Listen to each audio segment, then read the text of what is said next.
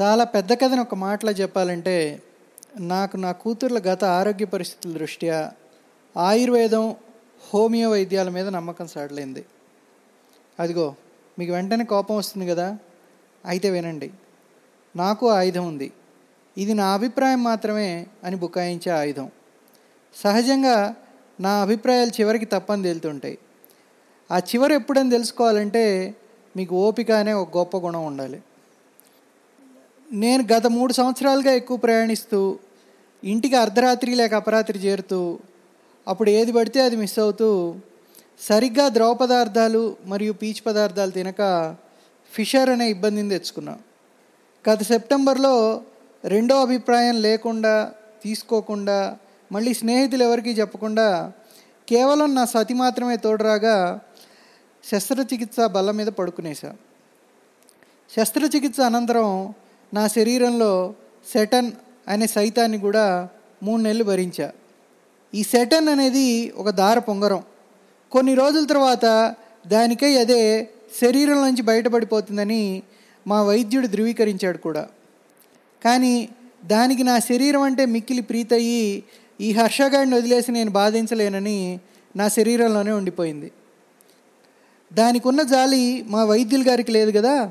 మళ్ళీ నన్ను డిసెంబర్లో కోసిన దగ్గర మరలా కోసి సెటన్ బయటికి తీసి ఇలా నూరు మందిలో పది మందికి జరుగుతుంది. నీ మొహం చూసి అనుకున్నా నువ్వు ఆ పది మందిలో ఒక్కడివని చెప్పి నొప్పి తగ్గకపోతే అప్పుడప్పుడు వచ్చి కనబడని చెప్పాడు. ఆ ముక్క నేను శస్త్రచికిత్స బెంచ్ మీద పడుకోకముందే చెప్పాలనుకొని ఆ నొప్పి తగ్గడానికి ఇంకో మూడు వారాలు మంచం ఎక్కా నేను. కానీ నాకు గత నాలుగు నెలలుగా హీల్ కావడం లేదు. నేను కూడా శపథం చేశా సుప్రియ దగ్గర లాక్డౌన్ ఎత్తేసిన నేను నన్ను కోసిన వైద్యుడిని చూడను అని. మా అనిల్ గాడు కాల్ చేసి కనుక్కుంటూ ఉంటాడు. ఎలా ఉందిరా తగ్గిందా లేదా అని. వాడు చేసినప్పుడల్లా నేను కళ్ళనీళ్ళు పెట్టుకుంటా. ఇక వాడు నా బాధ చూడలేక ఎలాగూ బాధపడుతున్నావు కదా నిన్ను కోసినోడిని చూడనంటున్నావు కదా ఏమీ మందులు వాడకుండా ఏడ్చే బదులు నాకు తెలిసిన ఒక హోమియో వైద్యుడున్నాడు ఆయన్ని కలిసి ఆయన ఇచ్చే ఆ నాలుగు తీపి గోళీలు నవ్వులతో కూడా నువ్వు ఇప్పుడు ఏడ్చే ఏడుపు ఏడ్చుకోవచ్చు అని సలహా పడేశాడు. సలహాతోనే ఆకుండా ఆ హోమియో ఆయనతో మాట్లాడి ఈ లాక్డౌన్లో కూడా నన్ను చూసే ఏర్పాటు చేశాడు. చెప్పొద్దు మొదటి దర్శనంలో ఆయన నన్ను ప్రొఫైలింగ్ చేసి పడేశాడు ఒక గంట కూర్చోబెట్టి. చలంటే ఇష్టమా లేక వేడంటే ఇష్టమా అన్నదానికి చలి ఉండడం వలన నాకు అమెరికా ఎంత ఇష్టమో కథలు కథలుగా చెప్పా. చిన్నప్పుడు ఏదన్నా నీకు బాధ కలిగే సంఘటన గురించి చెప్పమంటే మా లక్ష్మి కథ చెప్పేశా. చురుగ్గా ఉండేవాడివా అంటే మా అమ్మ తప్పైన కథ చెప్పా. పరీక్షలు అంటే టెన్షనా అంటే అసలు టెన్షన్ ఎందుకు మొదలైందని నాది అనిల్ గాడి ఇంటర్మీడియట్ సోది కథ చెప్పేశా. నీ స్నేహితులు నీ గురించి ఏమనుకుంటారంటే నీలో నువ్వు అన్నిటికీ పీక్కుంటావు ఎందుకురా అంటారని చెప్పా. ఎవరన్నా బాధ పెడితే గుర్తుపెట్టుకుంటావా అని అడిగితే ఎప్పుడో ఇరవై ఏళ్ళ క్రితం మన గోపిగాడు నాకు టైం ఉంటే మా ఇంటికి ఫోన్ చేసుకోకుండా నీకెందుకు చేస్తానురా అని అన్నాడని గుర్తుపెట్టుకొని వాడి మీద కథ రాసేసానని చెప్పా.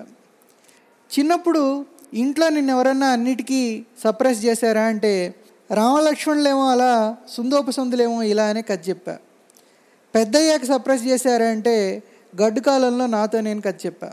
అబ్బా నీలో చాలా విషయం ఉంది అని ఆయన నా ప్రొఫైలింగ్ చాలా కుతూహలంగా ముగించాడు. ఇంకా చాలా అడిగాడులే అవన్నీ ఇక్కడ రాయలేను. ఏమడిగాడో నేనేమి చెప్పానో మా అనిల్ గడికి చెప్పా.